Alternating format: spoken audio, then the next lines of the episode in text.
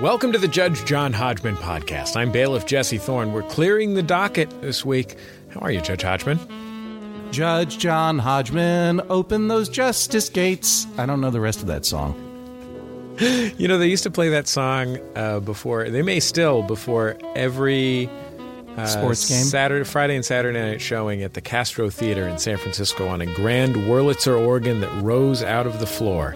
Uh, oh my goodness! It's one of the greatest things you could ever hope to go see. I mean, it's a wonderful place to go see a movie, one way or the other. But uh, yeah, just seeing that guy pounding out uh, San Francisco, open your golden gates on the right on the mighty Wurlitzer, pounding it out. He put he put on boxing gloves and just went going bah, bah, bah, just now i want to see a movie just imagine just imagine like a like a little 60 year old uh, neatly trimmed gay organ enthusiast just rocking out to the maximum possible level of rocking out on the song San Francisco Open Your Golden Gates as he lowers into the back into the ground so the movie can begin.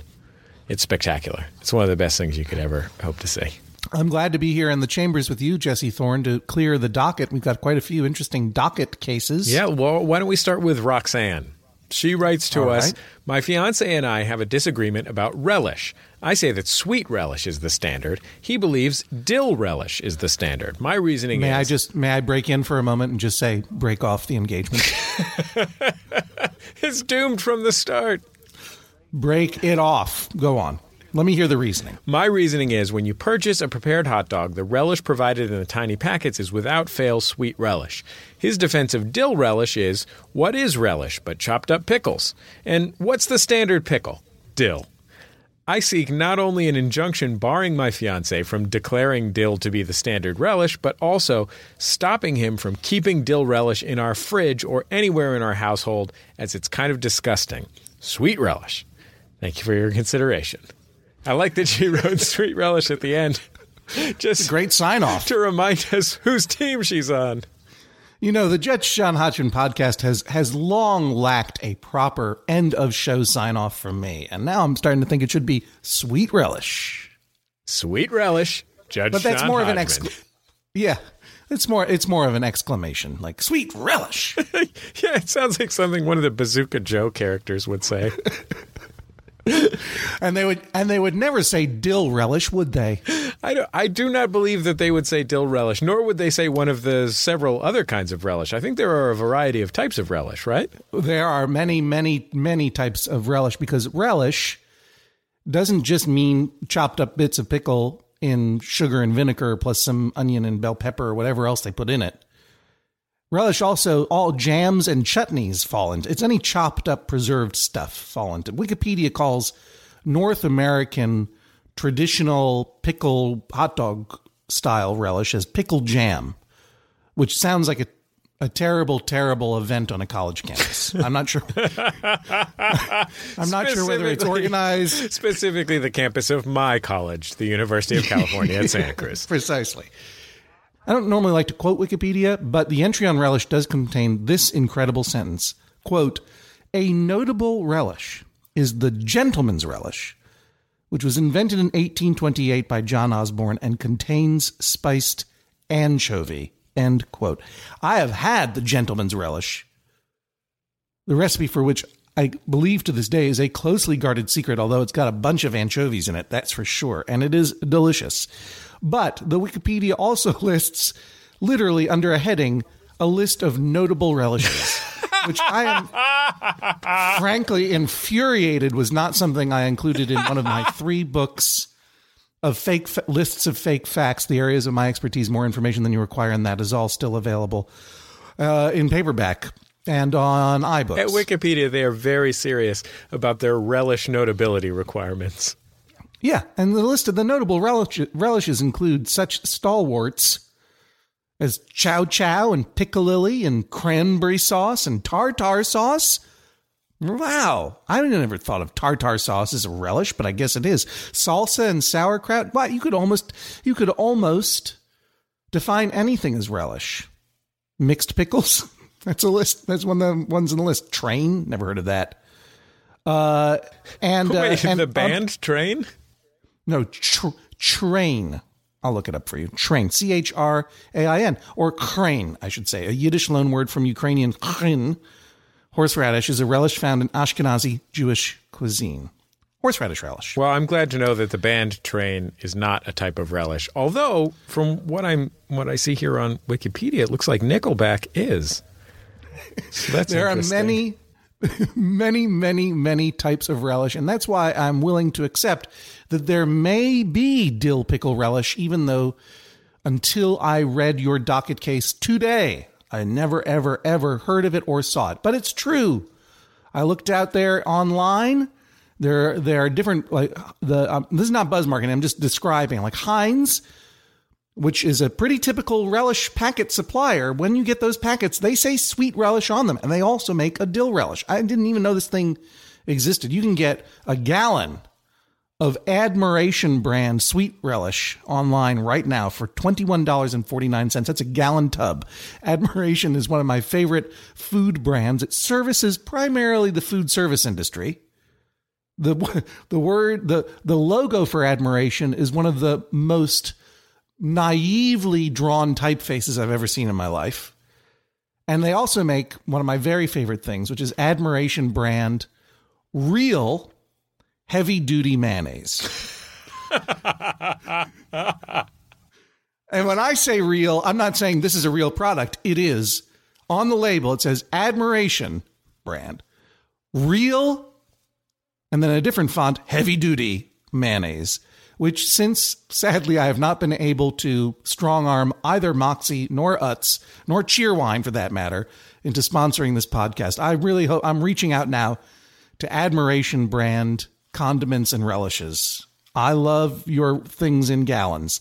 I don't know if I want to eat them, but I would absolutely buy a gallon of Admiration brand real heavy duty mayonnaise uh, to to use in my home as a as a showpiece or uh, as a small ottoman for a chair. If anyone in America qualifies as a mayonnaise celebrity, it's you, Judge Hodgman. It ought to be me, right? I mean, I have I, I have I, I have my own I have my own brand of mayonnaise, my own private label at Empire Mayonnaise in Brooklyn. They made they made John Hodgman's brand survival mayonnaise for my Ragnarok uh, Netflix special. And that's a real mayonnaise. And it's shelf stable. You can still get it if you go to surviveragnarok.com. That's the only place you can buy my survival mayonnaise. And that comes in the in the Ragnarok survival kit, which has a DVD of the thing. That's a Buzz Market. I'm just going to put that out there. But the point is this I don't know whether that you guys should get married or break up because, on the one hand, you're perfect for each other because you love talking about relishes. On the other hand, your husband says words like, What is relish but chopped up pickles? And what is the standard pickle? Dill. if I heard a man saying that to his fiance in a restaurant, I would walk out of the restaurant and tip over the table. Be so. that is that that because that is not pedantry exactly, but it is um disingenuous argument. If the gentleman prefers dill relish, there are obviously many brands to be had. I'm going to say just to counteract my Heinz marketing, Mount Olive apparently makes one as well. And then, uh, then I bet you, I bet you in your in your Portland or uh, the, your Portland Oregons and your Portland Maines and and and every uh, hipster outpost in between, and certainly in Brooklyn, there are all kinds of artisanal relish makers out there who are using all kinds of pickles and not just pickled cucumbers either. But I think it would be quite a stretch to say, even if you accept on a gut level that the dill pickle is your default pickle, and I will accept that in American culture for sure. But I think most Americans and maybe North Americans, although Canadians can be a little bit weird, they might they might put poutine on their relish or something. When they get that packet of relish that is almost as Roxanne says sweet relish. I think that that has to be the default relish. What have you have you experienced any kind of uh, uh, relish uh, uh regionalisms out there in uh, the California? You know, in California, our list of uh, hot dog related and pickle related regionalisms is short. I, I, think just because of the the timing of the population influxes into the great Golden State.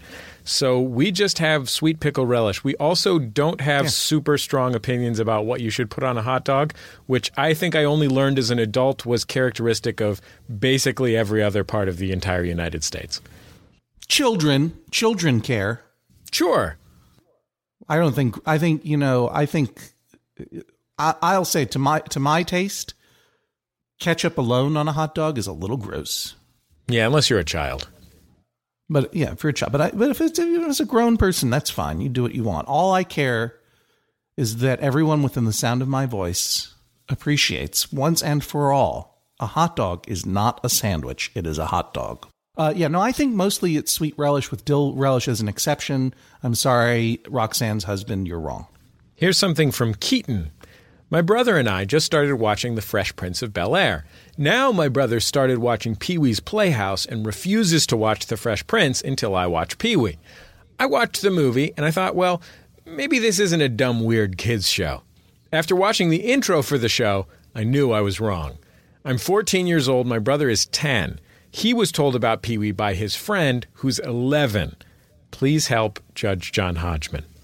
Uh, well, Keaton, uh, I hope named for Buster or maybe Michael P. Diane? Ye- or Diane. Alex? P? Oh, that's who I was thinking of. Sorry, I messed it up. Alex P. That's what I meant to say. Michael P. I was thinking of Michael J. I got it all confused. Boy, oh boy, Jesse, let me tell you something.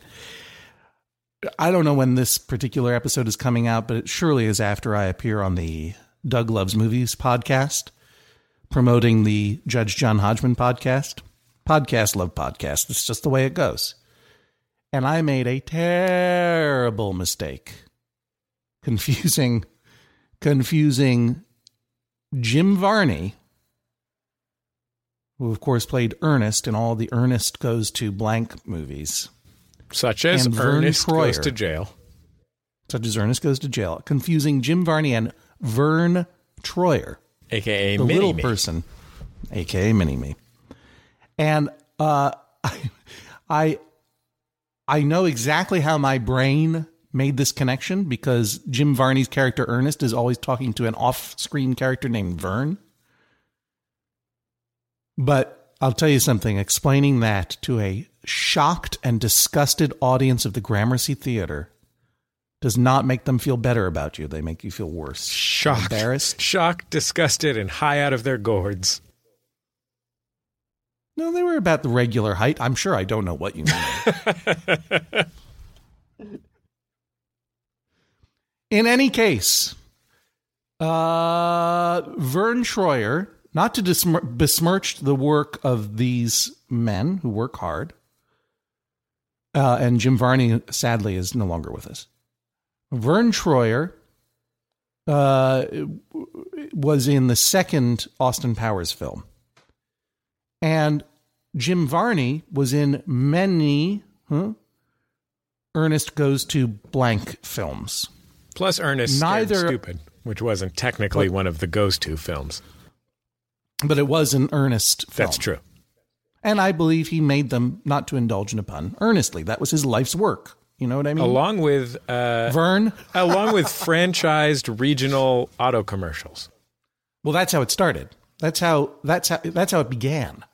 He began on commercials, and his and his and his commercials. The character he created for all commercials for all kinds of different things became so popular. They made a movie. They all, they might as well have made a PC versus Mac movie. Hint, hint, America. If you can make Hey, Hollywood, if you can make 37 Ernest Goes to Places movies, you saying you can't make a Mac and PC road trip buddy comedy? Think about it. I will not write it, but I am committed to starring in it. uh, in any case, all the I don't want to say anything mean about Jim Varney because he did also was the voice of Slinky Dog in the first two Toy Story films, and by all accounts, is a wonderful dude. Uh, but the the Ernest canon and the and the later Austin Powers, I would say for sure, are not what I would consider to be essential culture. in, arguably, I would say Fresh Prince of Bel Air is a little bit more essential than them in that it launched the career of this super megastar. And the times that I have seen it playing in a break room or a doctor's office in the afternoon, a doctor's office waiting room in the afternoon, everyone on that show seems to be having a good time and is very charming. It's a not unpleasant program. But even though, Keaton, you are 14 years old and then, thus, I should say, a little bit older than the target audience for the original run of Pee Wee's Playhouse, I would guess. The fact is that it is essential culture. Wouldn't you agree, Jesse? It's pretty spectacular.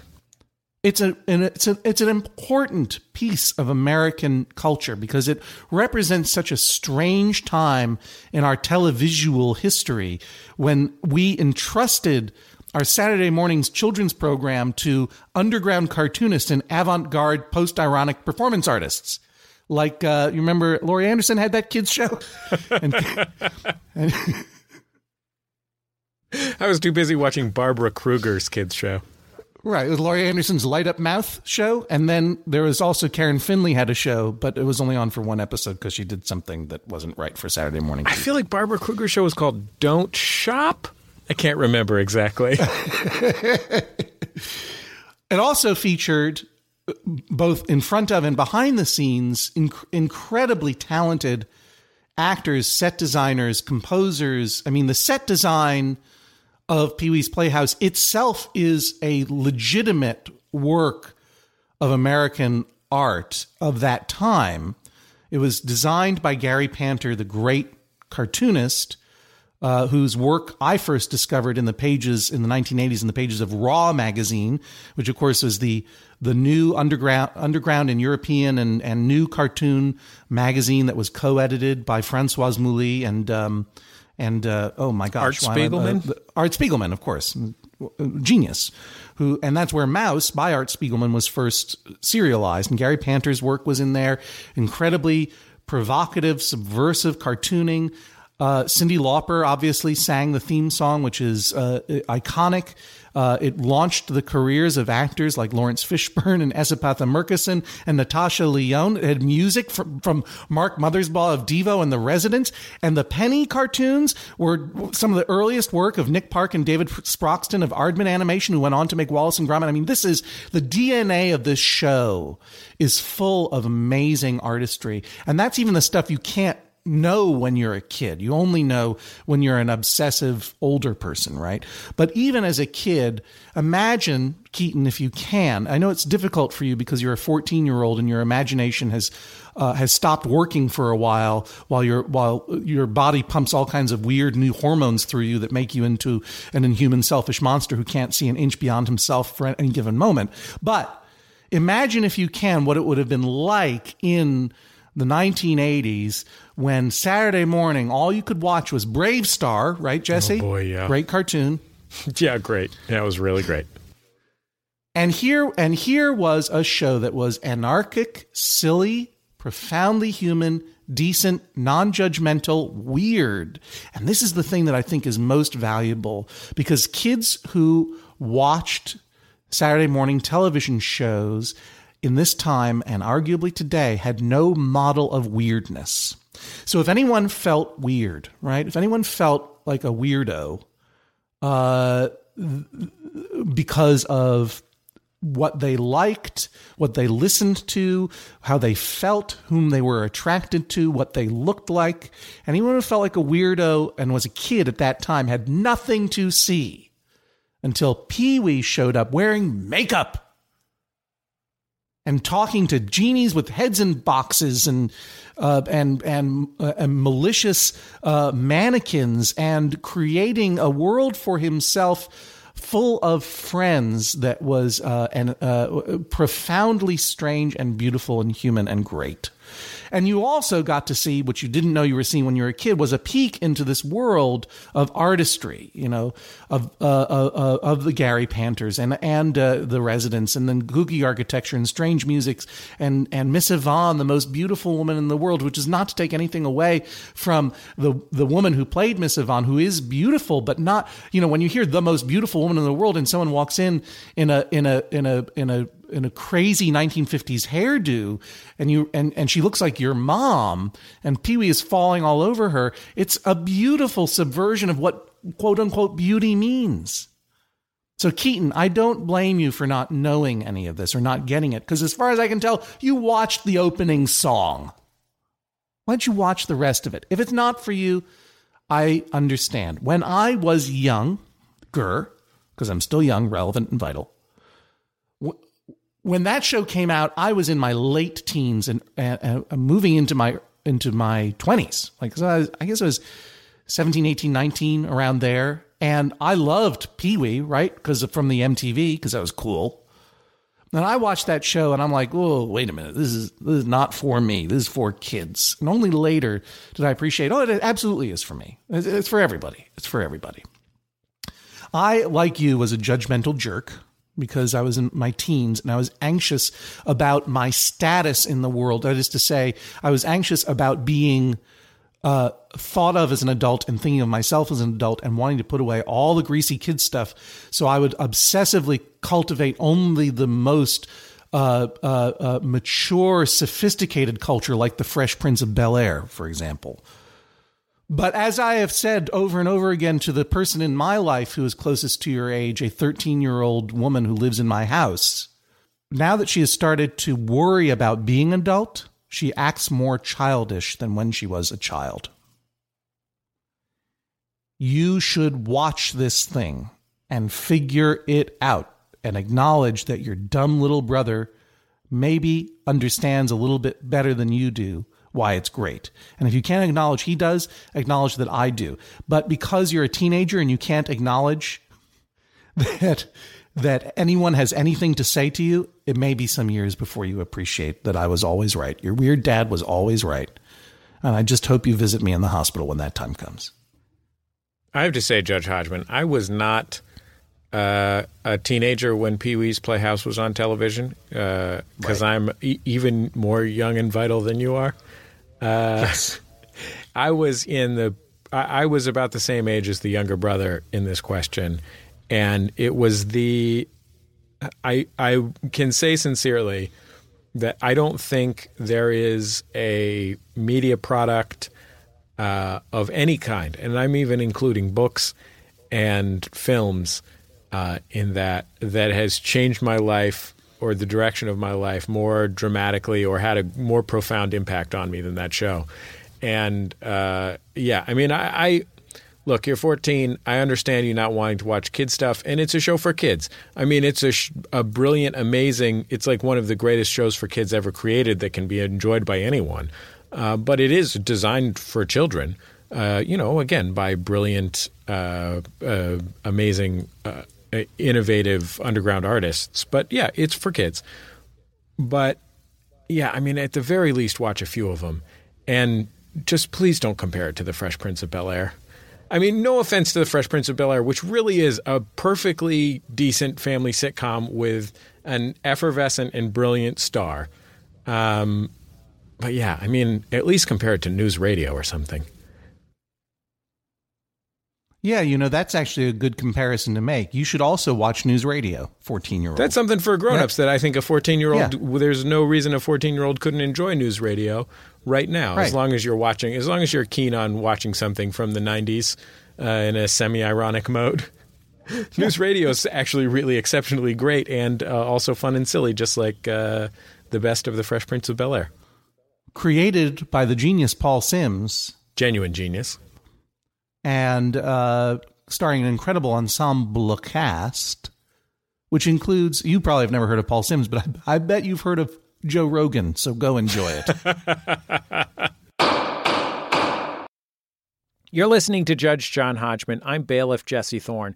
Of course, the Judge John Hodgman podcast, always brought to you by you the members of MaximumFun.org. Thanks to everybody who's gone to MaximumFun.org slash join, and you can join them by going to MaximumFun.org slash join. The Judge John Hodgman podcast is also brought to you this week by Aura. A U R A. It's a simple but meaningful gift that you can give your mom or your dad or your step grandparent or your uncle or your friend or anyone that you want to keep connected in your life who might not live near you. It's a digital picture frame from Aura. It's perfect for sharing pics of all the things that those friends can't be there for, from family vacations to grandkids' graduation to whatever. I have one of these, and I got one for my dad, and I got one for my mother in law, and it's amazing. We look at the photos all day long, and we're able to easily update their Aura frames so they see all the latest pictures from our lives as well. It comes with unlimited storage, simple controls on the frame you can upload as many photos as you want, and your mom or your dad or your stepdad or your stepmom or your friend or whatever can pick the perfect one. And it takes only about two minutes to set up. Seriously. See why it was named the number one digital frame by Wirecutter, uh, The Strategist, and Wired Magazine. Right now, you can save on the perfect gift that keeps on giving by visiting auraframes.com. For a limited time, listeners can get $20 off their best selling frame with code Hodgman. That's A U R A frames.com, promo code Hodgman. Terms and conditions apply. The Judge John Hodgman podcast is also brought to you this week by Babbel. Okay, it's 2020 24, 2020 24. Oh, if hindsight were 2020, I I don't know what I would have done differently. All I know is that I'm taking every day in this year and trying to get better a little bit every day. That's what you do. That's the way progress is made, step by step, day by day, bird by bird. And that's the way it is when you're learning anything, especially a new language with Babbel. And if Babbel can help you start speaking language in just three weeks, imagine what you could do in the rest of this whole year.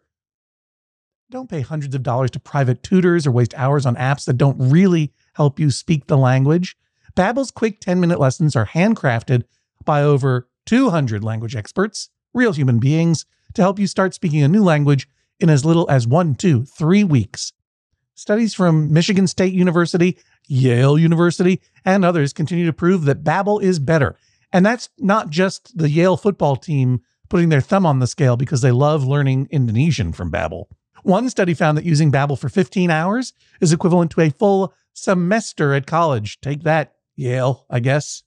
Here's a special limited time deal for our listeners. Right now, get 55% off your Babbel subscription, but this is only for our listeners at babbel.com slash Hodgman. Back for another game. You know it. What's going on? Just one more week till Max Fun Drive. Hard to believe.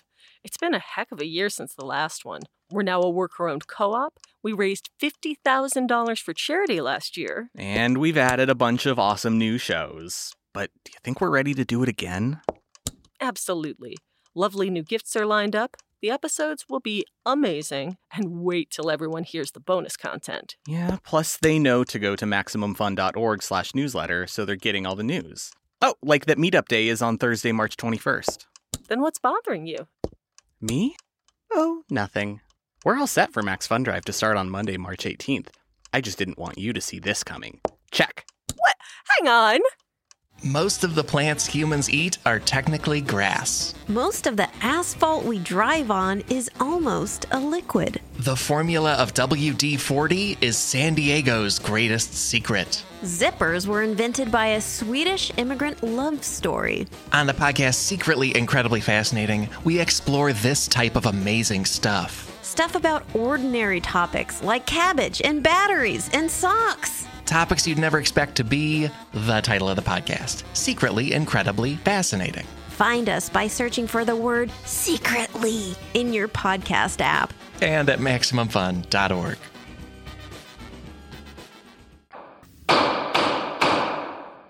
Here's something from Stacy. My husband James and I enjoy marathon sessions of TV shows via streaming video. Thank God she didn't say it the other way. I really I can't deal with people saying that thing that she could have said but chose not to say anymore. I You mean streaming video? no no no no. I mean the thing that describes enjoying marathon sessions of television shows via streaming video. Uh, the Oh, I thought I honestly thought that you were like, thank God she didn't say via streaming video. no no no no. I was making a joke off of that. You mean you No, mean no, no, no, no, no. watching? Munch, munch, munch. The thing That's. I think you hate the sound of the term binge watching. Oh, as I hate the sound of the Oh. word munch, munch, munch. I was munching my munching. Ugh, gross. Now we're both grossed out. I feel like I would rather listen to people say bay than say binge watching. Um, as the theme music for each episode of a show begins, James drums to the beat on my leg, arm, head, whatever he can reach. Sounds like a fun husband. This, in turn, makes it harder to get the song out of my head. For example, while we binge watched three seasons, God Ha ha ha ha ha. Now She was just not saying it for style reasons because she didn't want to say it twice in the same question. No, that's right. She did. She, did just not, has a good copy editor. She did not read your mind and and agree with you that that is a term that is used by everyone all the time innocuously as the one term that she should not use in a letter to you. She actually just avoided it that one time. Anyway, when we watched three seasons of the show Breaking Bad, he would slowly reach over and grab my arm or leg and jiggle it at the end of the intro song in the part that sounds like a maraca. What a creep. Judge Hodgman, please rule that he must sit still during any intro song to a television show and keep his hands to himself in the interest of my sanity. Thank you.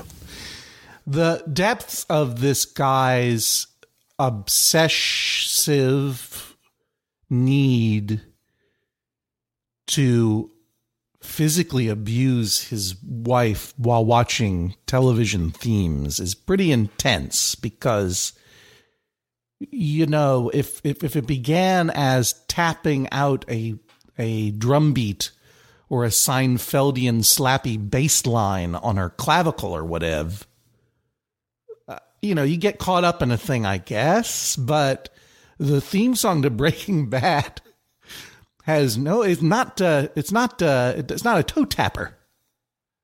And that he had to come up in his mind with some alternate way to violate the personal boundaries of the woman he claims to love by shaking her arm or leg like a maraca at the end truly makes me wonder if perhaps this guy needs some help. Dude stacy's husband maybe you think you're having a great time. I can't imagine that stacy's first recourse after the first couple of times of this was writing to me. I have a feeling she probably has spoken to you about it. And yet you keep doing it. It is not fun. Just like whistling or table drumming is only fun for the person who is doing it. What's the other thing that's only fun for the person who's doing it? Oh, that's right, playing the ukulele. just like those things are only fun for the person who's doing it, you toe, you know, table tapping on your beloved's body is only fun for you, an annoyance for her, and I would say a real violation of bodily boundaries that needs to end immediately before I come over there and shake you like a maraca the judge will never i will this court will never enforce its decisions by shaking people or physically hurting people because i think that that's wrong. Obviously you're not hurting her but there is there is something very invasive about what you're doing and it needs to stop immediately. And if you have a compulsion to do that sort of thing get up set up bongos. And Stacy in the meantime be happy that almost all theme songs are now disappearing. What would he have done for the opening theme of Lost. You know, you know what I bet he would have done? Because the opening theme of Lost for the children out there who have, for, you know, that whole show seems to have been wiped from history. Sadly, I still love it. The opening theme of Lost was simply a weird, sustained, discordant note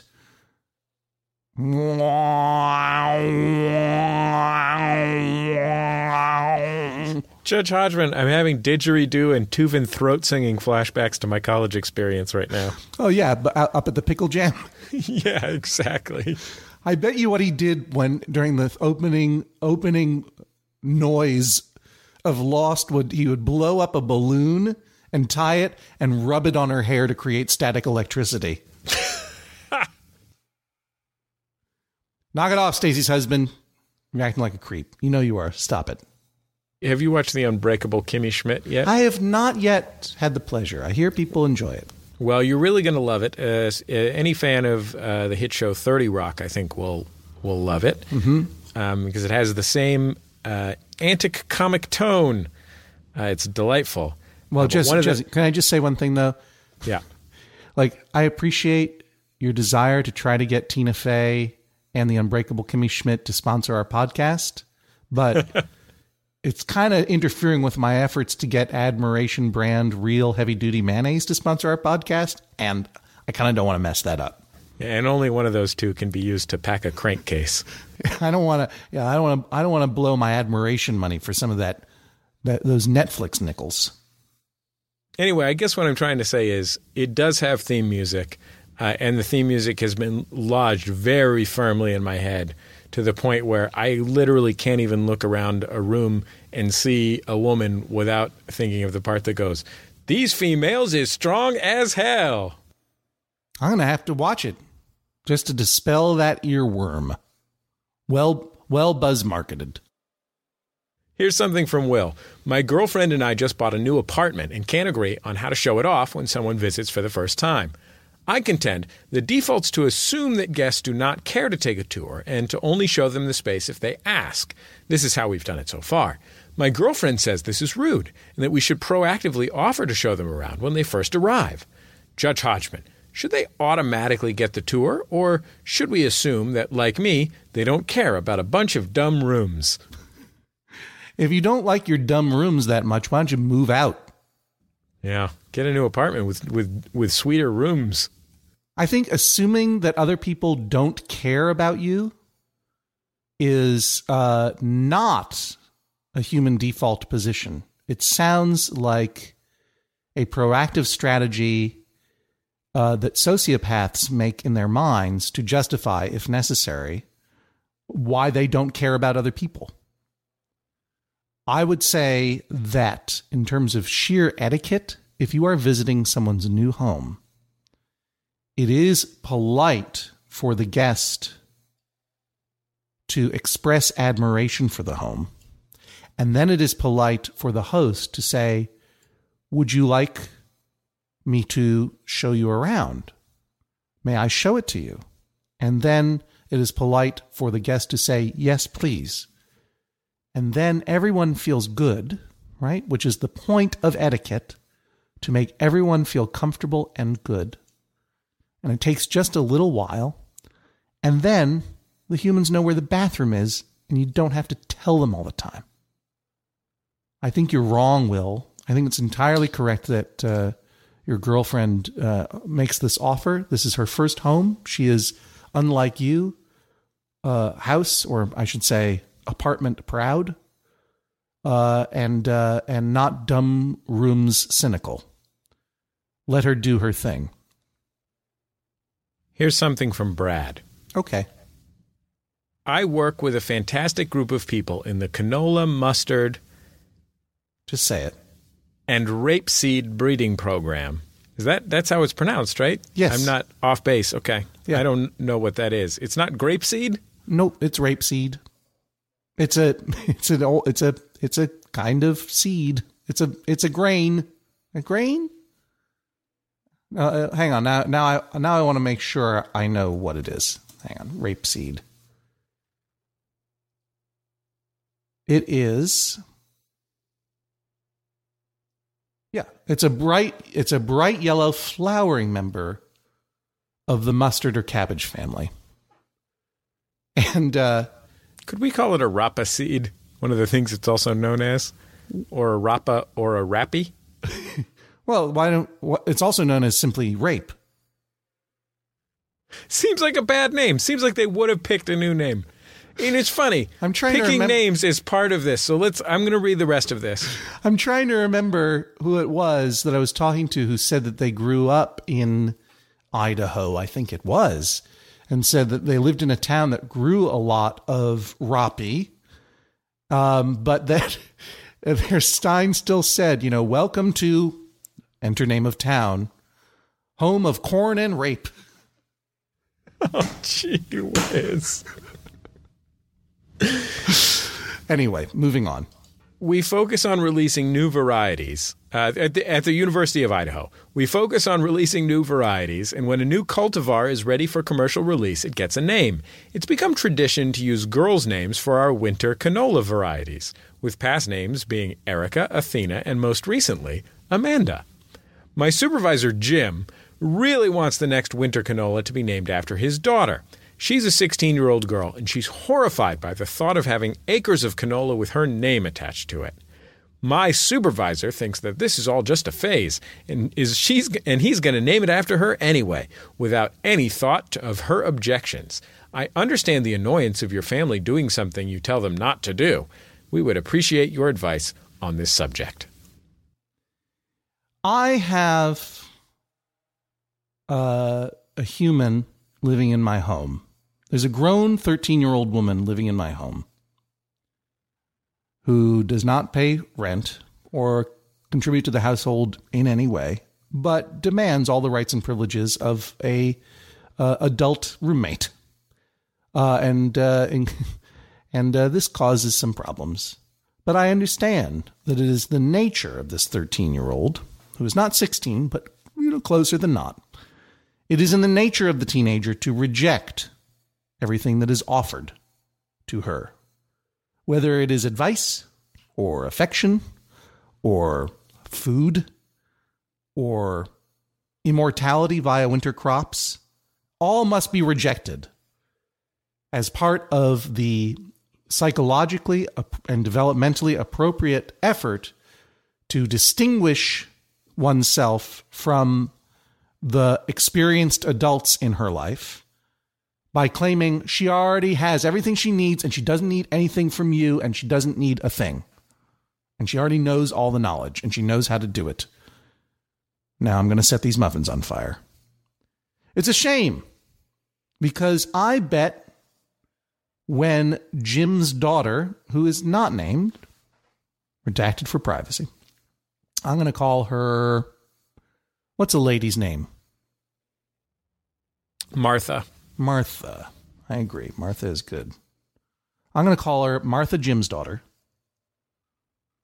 I bet when Martha Jim's daughter reaches college, she would love to be able to brag to her friends when she's, I hope, working in the in the dining hall, earning her keep, not just treating college like some kind of summer camp.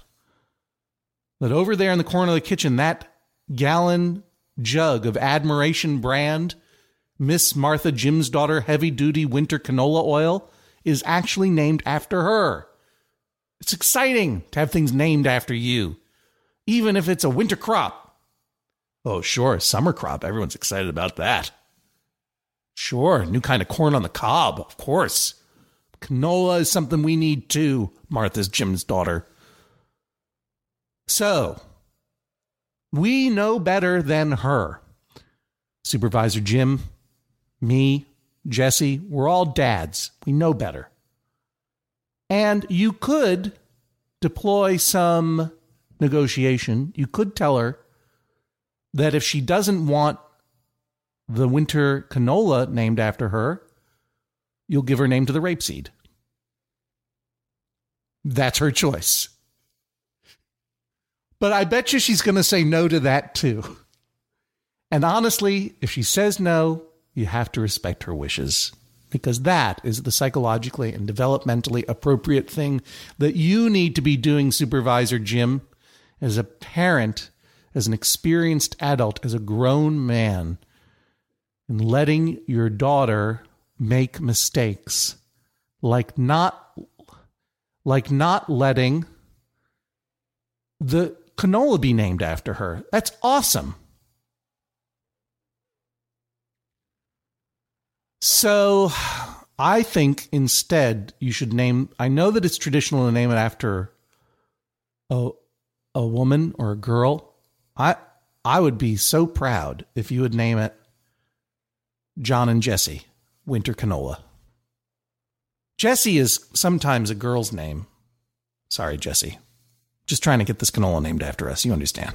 I, I understand. I would point out that it's usually spelled differently for girls, but it doesn't seem like the right time to mention that. Well, look, I'm not ever going to check the spelling of this thing, so this guy's going to do what he needs to do. You're not going to buy a couple bushels? John and Je- call, please call it John and Jesse's real heavy duty winter canola. if you just I'm throwing it out there. I would give my own daughter's name, but she doesn't deserve it. If it has to be a woman's name, can I suggest S. Epatha? Uh yes. You know that's pronounced Sapatha, don't you? no, what? It is. It really and truly is. That's not possible. Oh, I speaking of lost, I was one time having a cocktail with my old friend Adam Stein, who knew Michael Emerson. Adam Stein will, will not be someone you necessarily know. He's a he's a great actor, stage actor, and a writer for TV. And his old friend from acting times, Michael Emerson, got the role of a lifetime on Lost, playing the villain, or maybe not villain, Benjamin Linus. Check it out, kids. And so Adam arranged a beautiful thing for me as a fan of the TV show Lost. He arranged for us and a couple of other guys to have a cocktail together at the wonderful Bar Centrale uh, in in in Manhattan, the the the the Broadway uh, legendary hangout of the of the Broadway stars, and we're having our martinis and just getting along famously. Get it? Because he was famous. Sure. And so are you. Well, uh, I was arguably more famous then than I am now. That's true. It was, it was, uh, it was, it was, it was during the period when we were still developing the Mac versus PC movie, and uh, and who should walk over but S. Epatha Merkerson of Law and Order and Pee Wee's Playhouse and other things, and she totally fangirled over Michael Emerson, aka Benjamin Linus. And I was like, yeah, you're right. He's amazing. He's an amazing actor. Currently starring in uh, Person of Interest on a major network. Uh, amazing actor. And then Michael Emerson got up out of the booth and he was so thrilled to be talking to S. Epatha Merkerson that he left us all behind. And S. Epatha Merkerson stole Benjamin Linus from me, and I will never forgive her. And that's why I call her Sapatha. Sounds like she might be a psychopath. uh. What she did was sapathologically awful. Well, that's a pretty fair number of cases cleared, Judge Hodgman. If anybody out there has a case to share with us, they can go to MaximumFun.org slash JJHO. MaximumFun.org slash JJH. H O. Oh. Or they can email them to Hodgman at MaximumFun.org. Our producer on Judge John Hodgman is Julia Smith. Our editor is Mark McConville. Wait a minute, Jesse, before we go, don't forget that the Max Fun Drive is coming up next week. Open your devices and mark your calendars. Starts the 16th, runs for two weeks. This is your one chance a year to support what we do here at MaximumFun.org and on the Judge John Hodgman podcast. That's how we pay for all of this. Um, it is actually supported directly by you. So, Yeah, we don't have that Utz money rolling in. We don't have that. We don't have that Moxie money rolling in. To date, we don't have that admiration uh, man, mayonnaise money rolling in, or uh, or the Tina Fey money rolling in, and even our wonderful sponsors who who do support us, and we are very grateful to them. Um, uh, you know, th- it's a huge help, but it doesn't it doesn't cover the cost uh, by a long shot. And so, starting March sixteenth, Jesse, let me ask you a question: Will we be pulling out some of the stops? no, sir.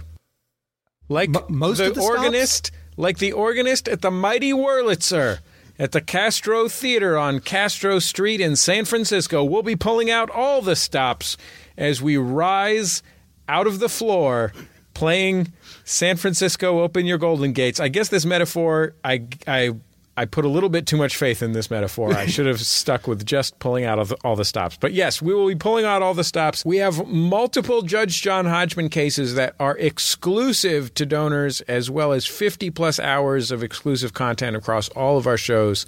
Um, and of course, great thank you gifts and all of that stuff. So, March 16th, uh, the Max Fun Drive starts. Hashtag Max Fun Drive, MaximumFun.org slash donate, and etc. And if you're a current donor, you will have access to a brand new trial that is available only to you. Check your emails for access to the donors only bonus content. It's about communal property in an office environment. And that's all we will say about it, except thank you in advance. New, current, upgrading members for the support that we know we can count on starting March 16th. It's really important to us uh, because you are, and we want to keep uh, bringing this to you. So thank you. Yep. Thanks, everybody. We'll talk to you next time on the Judge John Hodgman podcast. Admiration mayonnaise, real heavy duty mayonnaise. It's the one just for you. MaximumFun.org. Comedy and culture. Artist owned. Listener supported.